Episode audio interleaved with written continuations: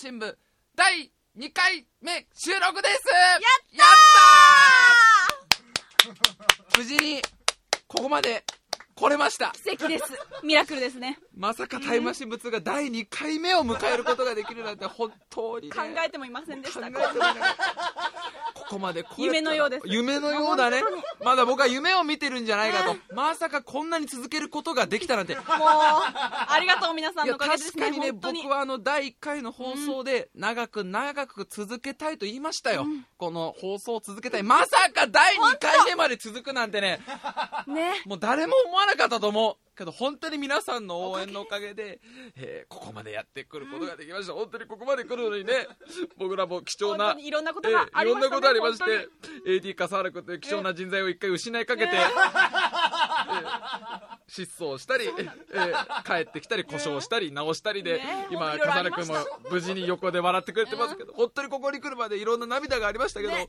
えー頑張ってこれからも長く長く夢の第3回を目指してね、できれば第4回も。第4回は幻じゃないのかな。届くかな。僕が生きてるうちにねできればいいんですけどね、まあ、頑張っていきたいと思います、えーどうかよろしくお願いします。でどうでした？第1回先週の水曜日配信したんですが、はい。どうだった反響とかまあいろいろね、あったでしょう？どうだった千尋？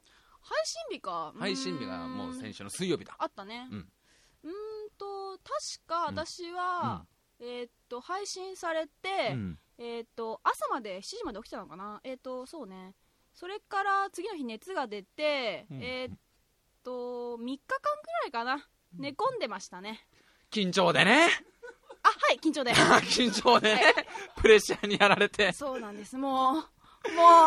千尋からなんかその配信日の次の日打ち合わせだったから、うん千尋に連絡したら「森尾さん私もう寝れなくて。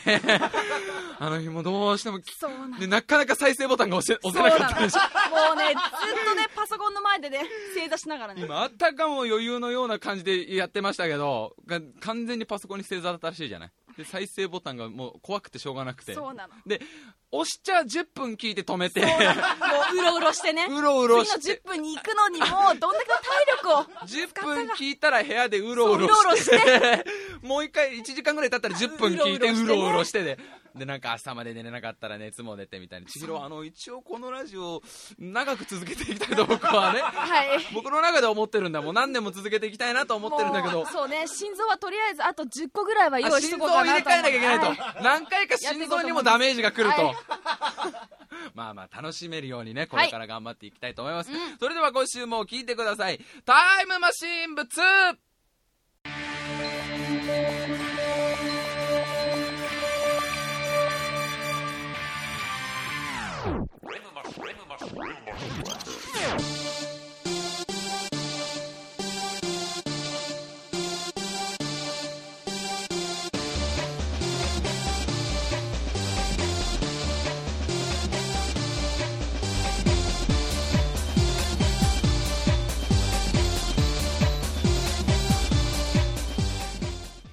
週も始まりました。タイムマシン部2お相手を務めさせていただきます白井亮でございます。そして目の前に座っているのがはい千尋です。おはい。願いします、よろしくお願いします。あのね今日はちょっとねうん。いい話をしたい。おー聞きたい。温かい話をちょっと僕ねあなかなか聞けないからね。ちょっと今週一個うん。経験しまして、うん。とても心が温かくなることをねあの千尋ね、うん。まあ、この先う長くポッドキャストを続けようと思うんっているわけタイムマシン部ずっと頑張りたいと思っている、うん。でまあこのもう僕ら言うてもこの放送第1回目を始めるまでに随分長い期間いろんなことを千尋に教えてきたけどはいいろんなことも悩みましたね。いろんなことを悩んできたじゃない、うん。だけどまああえて放送でも言っておきたいのが、うん。ラジオにとって必要なものとは？あ言っちゃっていいの？これもねこれもリスナーの皆さんにもねこれを機にちょっと僕の熱い考えを聞いてほしいな、じゃあ私も心に刻んで刻んでほしいな、はい。ラジオにとって必要なものっていうのは、たくさんいろんなものがあるんですよ、うん。例えばこう常に自分自身に対して厳しくいられるかうん。確かにね。自分に負けたらもう終わりだから。に負けたらダメだし、うん。自分のこのなんていうの喋りをねこううん。上達しようという気持ちを持ち続けなきゃいけないし、うん。あとはやっぱりいろんなものに対する好奇心ああそう。ね。広がらないしね話もね。いろん広なものを伝えたいしね。そうやっぱり普段なかなか普通に生きてるだけだと、うん。なかなか面白いことなんか起きなくても。何にもないよね。そうでもん。自分からやっぱり探すというこの好奇心が大事だったり、う。ん。あとやっぱりなんていうのかなこのずーっと長く続くラジオに大事なのは継続力。同じことをやっぱり繰り返し続けるうん。継続心折れちゃったらもうそこで終わり。そこで終わりだから、うん。そして最後に伝えたいのが、うん。これは本当に一番大事でななんだろう、うんうん。絆ですよメンバー同士の絆、結束力っていうのが。今ね私たちも絆をね。もう絆を今うん。少しずつこう作っているところじゃないですか、ね、で今週は、うん。まああのねまあ、千尋がうん。この第1回を配信して、うん。まあ、ぶっ倒れたっていうのをそ僕は木曜日に聞かされて。で、まあ、結構心配だったから、あの電話したらもう死にそうな声で。ガチでもねうガチでね。ガチで倒れてましたから。寝れなくて頭が痛くてみたいな。これはやばいなと思いましたん。で、千尋に言ったじゃないですか、うん。いやでもこれからはいろんなものが大切だけどなんだかんだ言ってもそうやってね悩みを相談できたりお互い支え合うこの絆があれば。この4ヶ月でもうね何百回聞かされたか。何回ももう話してきたし。毎日毎日夜な夜なね。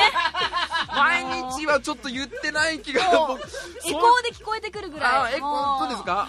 うん毎日もはそんなにありがとうございます。多く出してない気がするんですけど。まあ、今週は言ったじゃないですか、うん。絆が大事だ。よでこの同じ話を、うん。僕はこの長く一緒に続けてきたタイムマシン部1から一緒にやってきた AD 笠原にもはいはいはいはい。2人で弥生県で飯を食いながら改めて語ったわけです語ねったわけですよ、うん。笠原俺らも一緒にこうやってきたけど長くね。前のや四畳半スクリーマーってラジオから次のタイムマシン部そしてこの2まで約5年間一緒にラジオやってきたけど、これから一緒にまたこの5人でやっていくには、うん。絆が大事だぞとお前もそこを意識しろって。これねネタじゃなくて俺本気で喋ってますからこの こわかります。この目でわかりますこのね真剣な目でね。は結構俺マジで今週本気でもういろんなことがあったから笠原とも結構いい感じでね2人でサバ味噌食いながらね絆を深め合ってこうなこれからも5人でね今までやってきたように。でこの同じ話をさらに言えばうん。新しい構成作家の2人関口君とやる気なしおさんにもね。そうです。このねいい話はみんなで共有しないと。やっぱり伝えたかった、どうしてもうんこれから一緒にやってくれてだから、えー、と先週の土曜日かな、ちょうどその日はあの新メンバーとやっぱどんどん仲良くなろうって親睦会だったから、まあ、千尋はちょっと体調崩したりとか予定があったりで来れなかったし笠原君もよ、ね、予定があって来れなかったんだけど、まあ、梨尾さんと関口君が来るからじゃあ3人で遊んで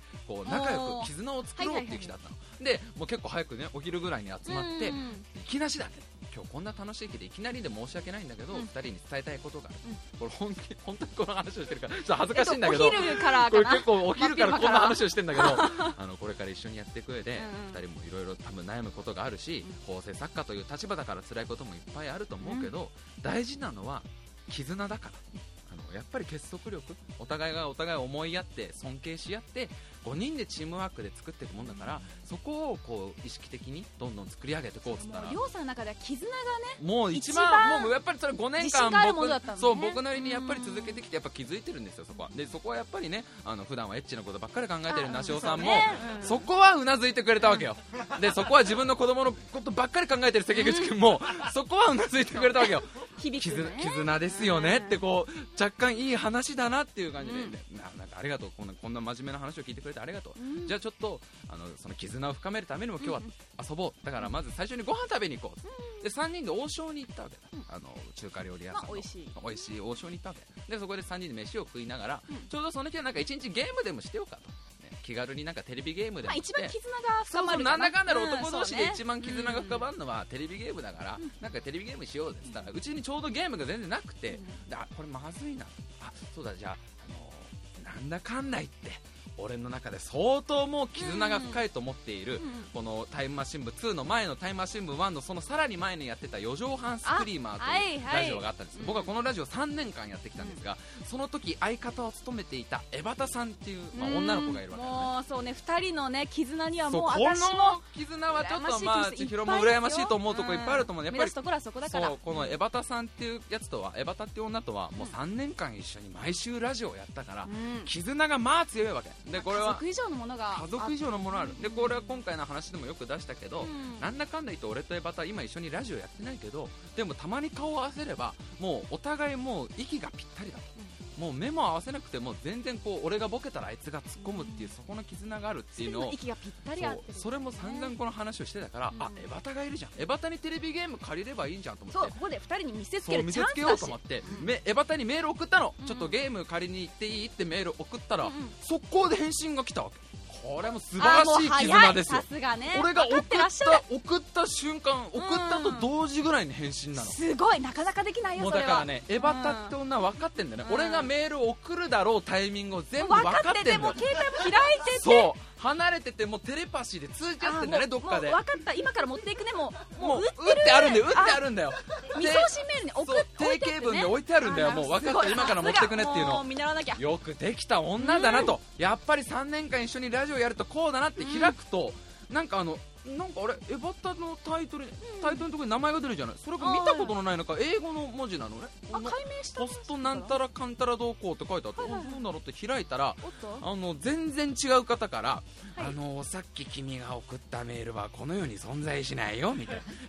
君が送ったメールアドレスなんだけど。ああどうも私あのメールを運んでいるものでございますが え電波に乗っけて私がメールを運んでいるものなんですが先ほどあなたが送ったこのゲームを借りに行きたいんだけどっていうはいメールなんですけど、うんそのメールアドレスの方が存在しないんですわ。ああのだからもう一回確かめてください。以上でございます。っていうメール。と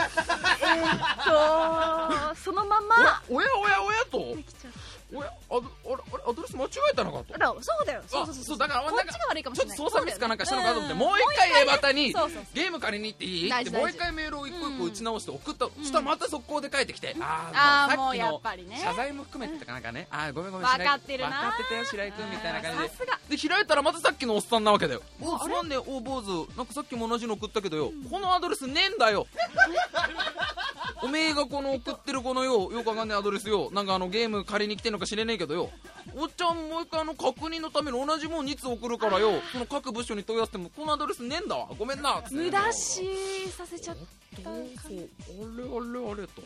どうやら江端さんアドレスを変えたことを私に教えていないというこの。えーっとさっき傷うんあのあれだからね大事なのはやっぱり、ん。あまり人を信用しない心おこれから大事になっていくっていうのは。とラジオで大事なのは。ラジオに大事なのはやっぱり疑っていくことだよね。いろんなことを、そうん、でやっぱりいろんな物事だったり、あのみんながつまんないっていうものって本当につまんないのかなってこれは何とかして面白くしようっていうあそれ大事大事。そうそういうことだったりとうん。か、新たな視点でそうねやっていくのは。で常に疑問を持ち続ける、それはメンバーに対しても、うん。これ本当についてきてくれんのかな俺と。みたいなね。えそれはもう相当大事な話でございますから、はい。いつあのこれからはね絆の話はえっとどこで絆の話なんかないよ。分かったでしょ今回で。えっとこれ3年間一緒にラジオやってねその後もタイムマシン部1で割とやり取りしててもね、はい。エバタさんって子はね僕ねアドレスを教えない。そしてねこの横でゲラゲラ笑っていたエディ・カザラ君はね新アドレスを知ってるんですよ。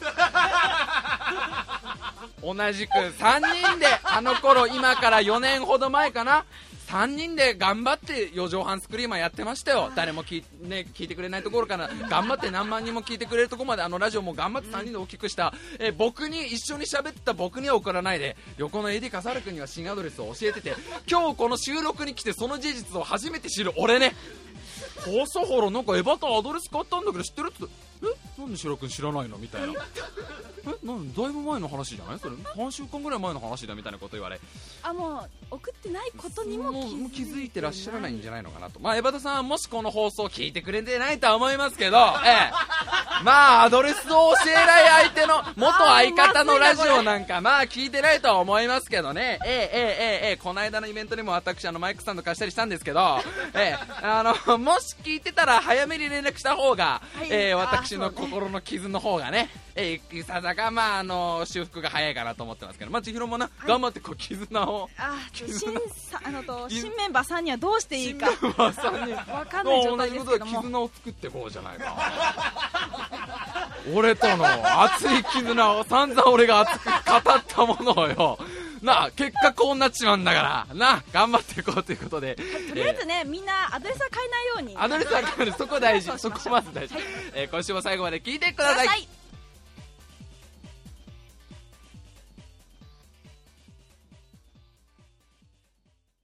さあ今週は新コーナーの発表でございます。おー待ちに待ったやつですね。えー待ちに待ちましたね。こはい。こまでね、えーちゃんとコーナーを作ってきましたんで、うんえー今週はそのコーナーを紹介していきたいと思います、それではまず1個目の新コーナー千尋タイトル紹介お願いします。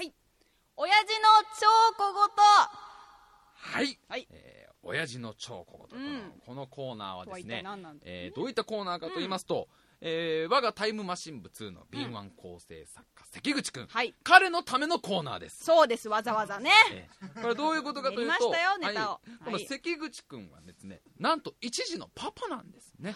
えーまあ、今年まだえーとまだ26歳。26歳でありながら、うん。えーお子さんがいるということでね、えーまあ、なんだっけ今半年？まだ1歳にもなってないんだよね。半年の。私たちの思い通りですね。まあ思い通りって ちょっと 何を考えてるのかな千尋。思い通りですねの言い方に。だいぶ怖いもの今感じたけど。まあまあ幸せなんですそようだね。今今幸せしょうがない。ね、えー幸せオーラが。ゆうとくんという可愛い男の子が彼にはいるんですね、でまあこの先ゆうとくんすくすくすくすく育っていくでしょう、うん。えー大きくなってね幼稚園入って小学校入って、うん。あっという間に大人になっていくんですよ。でそういう時にですねなんていうのかなやっぱりこういろいろお父さんから教えることっていっぱいあるでしょ、そうね。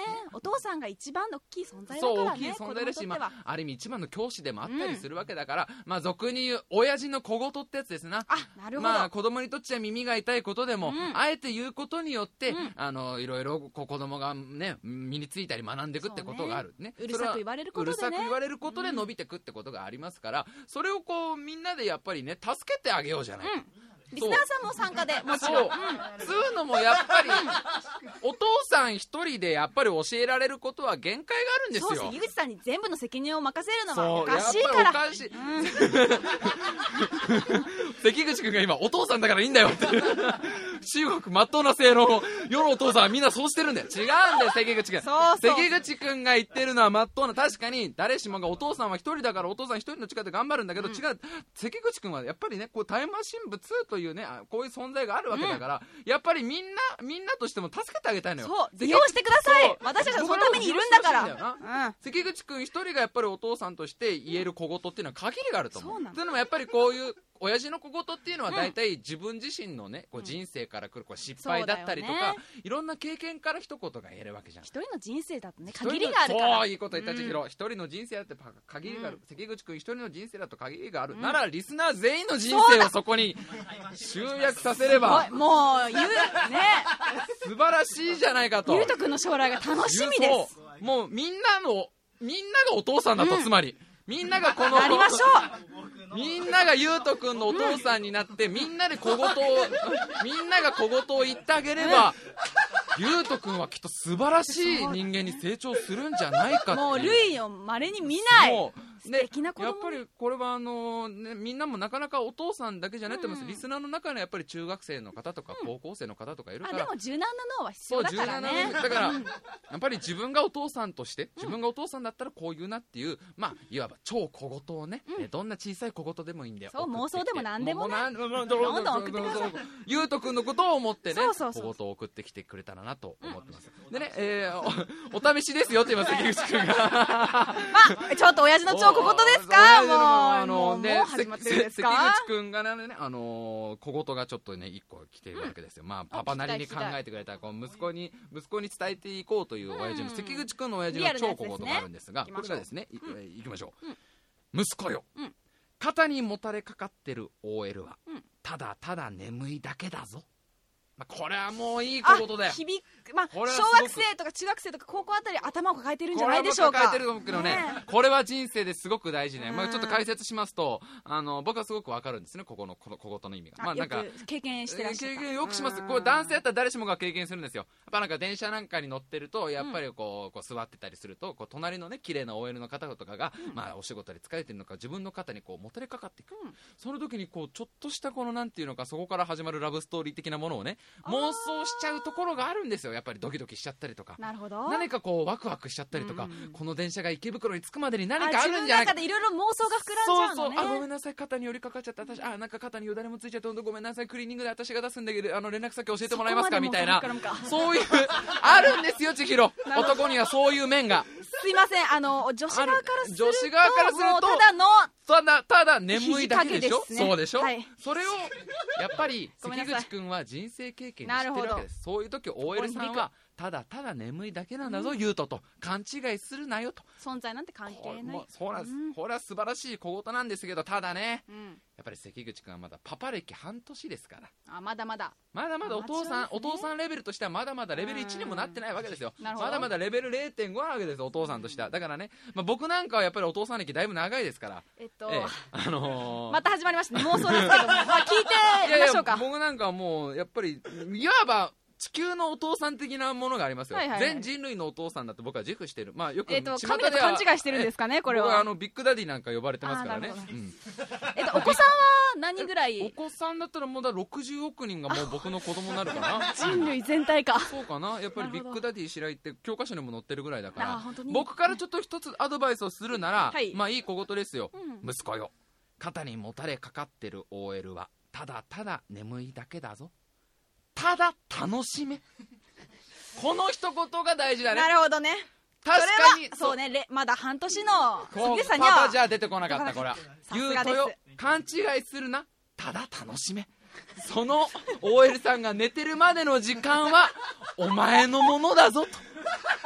お前がどんな妄想をしようがお前がその OL さんのね、うシャンプーのいい匂いを嗅ごうがお前の時間なんだから楽しめと。ゆうとくんゆうとよく聞いておくゆうようにとくん聞いておくように。ねかんどんなに勘違いしても降りる駅が違ってもいいじゃないか、その時間だけそのをね時間はまるで恋人気分を味わえるんだから、これはビッグダディから一言足したかったな。なるほど。ね。だからみんなもねなかなかパパ歴がまだ浅いと思いますから、まあ、いろんな小言を送っていただいて、えー僕の方からそれを解説したり、まあ、ビッグダディ白井としてねなる一言必要な場合は僕がアドバイスできたな。となるほど。え書き方としては最初に「息子よ」これは必ず入れるように「息子よ」と入れて、えーその後まあいろんなアドバイスだったり、うん。こういうことしちゃダメだぞとかこういうことするんだぞとか、えーいろんな小言を送ってきてくださいという、えー素晴らしいね、うん。なんていうかとっても温かいコーナーだな、うん。ゆうとくんのことをみんな考えてじゃあ送ってほしいですね。見守ってでやっぱりゆうとくんが二十歳、ね、大人になった時にどんな立派な大人になってるかがすごく楽しみだからね、そこまでタイマシン部そうね頑張って続けられるしっていうことで、きっと素敵な大人になるんでしょう素敵な大人になる、どうか皆さん力を貸してください、えー、小言募集してますお願いしますさあそしてもう一個コーナーがあるんですね二つ目のコーナー千尋タイトルお願いしますはい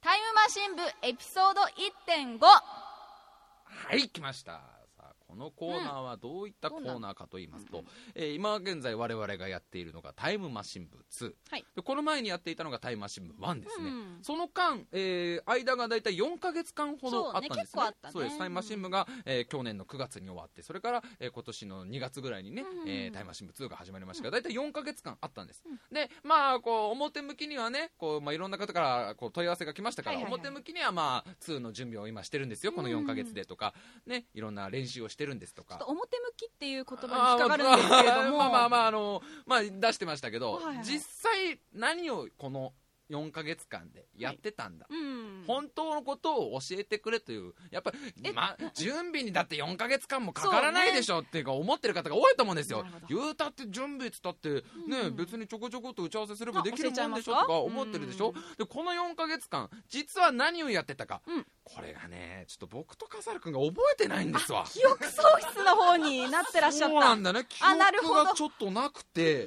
えっと僕が最後に覚えてるのがそのはいはいはい。タイムマシン部漫画終わりますんでオーディションをやって新パーソナリティうん千尋が来て構成作家の足尾さんと関口君が来てうん。みんなで一回ほらパーティーとかさ飲み会やったじゃんうんこれから頑張ってこうなっていうのを10本当に月初めて初日よね。9月の終わりとかうん10月の頭ぐらいにそれをやって次の記憶がもう初回なんだよねタイムマシン部の。えっと、私たちが築き上げてきた思い出あは？そうちょっと僕の中で記憶が全然なくて僕ら何をしてたんだっけこの4か月間っていう。ねこれ僕とも忘れてら僕と笠原君が覚えてない。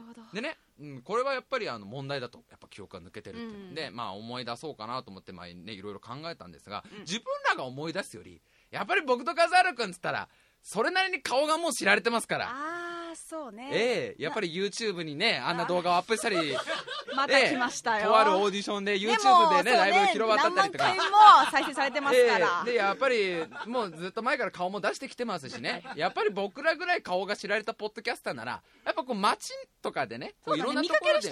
見かける人が多かったんじゃないかな。僕らのことをこの4か月間見た人がいるんじゃないかなと思いまして。ああっちから聞いて思い出そうという魂胆ですね。みんなから教えてほしいこの4か月間果たして俺と笠原君は本当は何をしてたのか。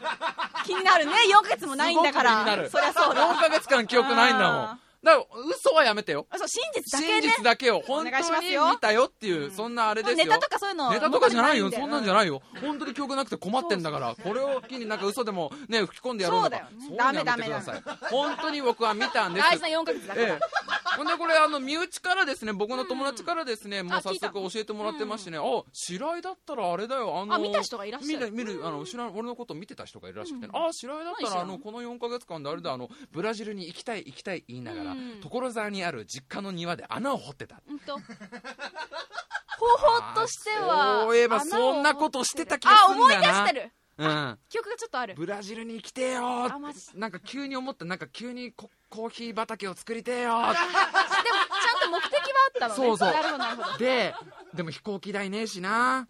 なんかっていうか空港一人で行くの怖えしななんかに荷物とか作るのうんなんか怖えし。ああそうだあの地球の反対側にあれだ日本の反対側にブラジルあんだから掘ってきゃいいんだっつってうちのマンションでもコーヒーが飲みたいがために。コーヒーが飲みたいがためにうちのマンションでも庭ねえから所沢の実家からうん掘り掘り掘り掘り穴を掘って一生懸命掘ってでもうもう岩一枚でブラジルに着くってとこまで行ったんだよあとちょっとだったんだ。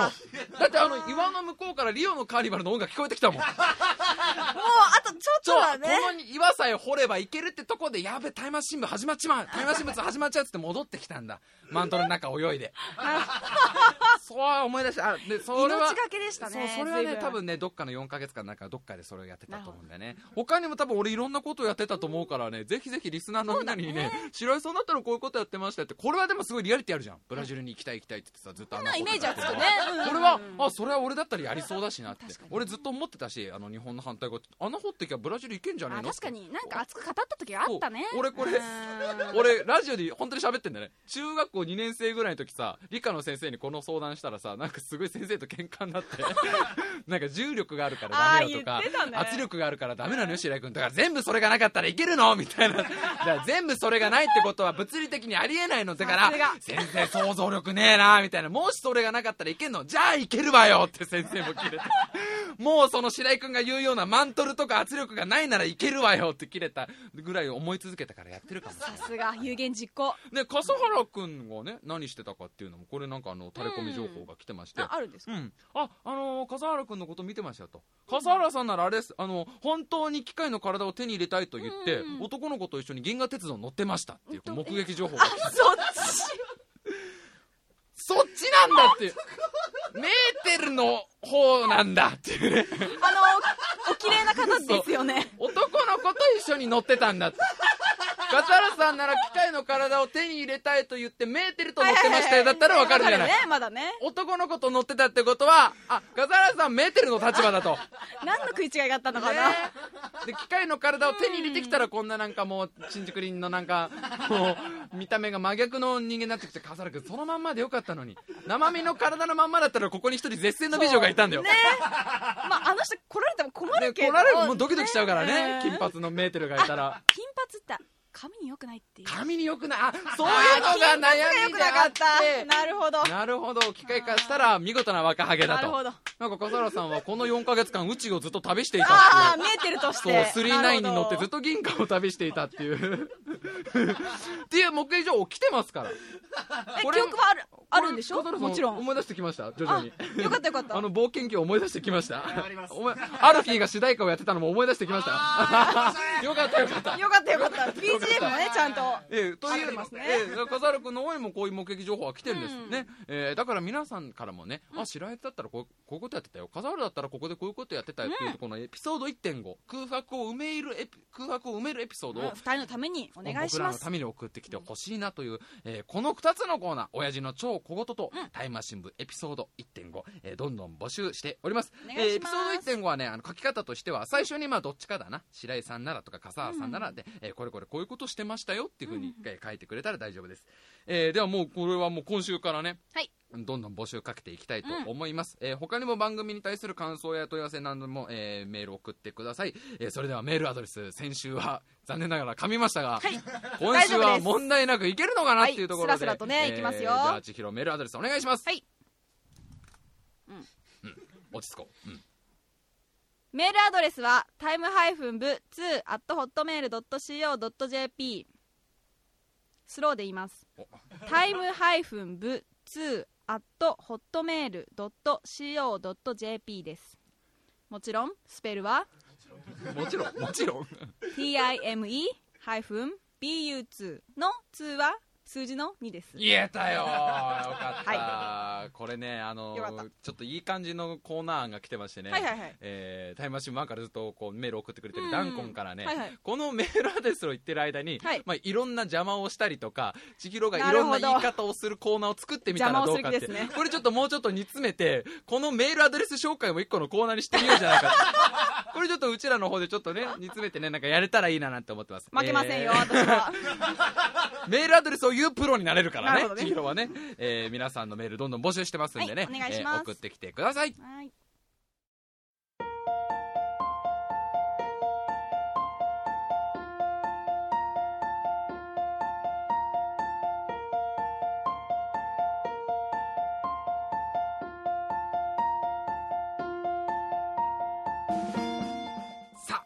週も喋ってきたわけですけどね、一個ちょっと報告を忘れてましてね、えーとですねあの私、うん。罰ゲームを受けなきゃいけない、うん。まあ、何何の話かというとですね、うん。まあ、これタイムマシン部1、えー前の番組でですね、うん。泥系祭りという企画をね、えー開催したんですよ、う2011年の6月と12月に、うん。で6月の時はねその僕俺白井チーム対笠原チームで分かれてその結果がドローだったんですね、うん。で、えーまあ、罰ゲームじゃ両方で受けよう2人とも受けようっていうのをうやむやにして流したまんま 去年の年末12月に第2回泥系祭りを開催しましてそこでは見事私白井が負けました、えーこの罰ゲームをうん募集しろよとあとやれよっていうメールが結構来てるんですよあの時の罰ゲームどうなったんですか白井さんと。流してもら覚えてますねねみたいな。こっちは覚えてるんですっていうことで、えー私は罰ゲームをしなきゃいけないらしいんです。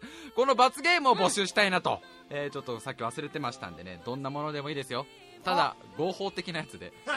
いいんですよ楽しんじゃいましょう。楽しみましょう楽しみましょう。ただ合法的なやつで。オンエアできなくなっちゃうのでね。合法的な罰ゲーム、えー募集しております、えー先ほどのメールアドレスに送ってくれたらどんなものでも満腹頑張っていきたいと思いますもう今から怖いわ。絶対忘れませんよ。もう今の言っちゃったもんね。今何でもやるってね。うん。もう本当に怖いわ。もう頑張る頑張るんでね、えっ、と皆さん考えて送ってきてください。それではじゃあ来週第第3回はい。やれるのやれるかな？でドキドキするね。ちちひろこの後熱出んのかな、恒例のね。恒例のね、うん。3日間は寝込むのが当たり前だからね、えーなんとか無事もここに来れたらね、みんなの絆を高め合ってね、えーまだまだ続けていきたいなと。メアドもねちゃんとね。メアドも変えない、はい。今週変えない。変えないようにね、毎週確認するから、メアド変えたって。やな DJ 来るたんびにメンバーにメアド変えたメアド変えた。変えてない大丈夫っていうえーじゃあ、えー頑張っていこうじゃないかというところですね、はい今週も最後まで聞いてくれありがとうございました。ありがとうございました。また来週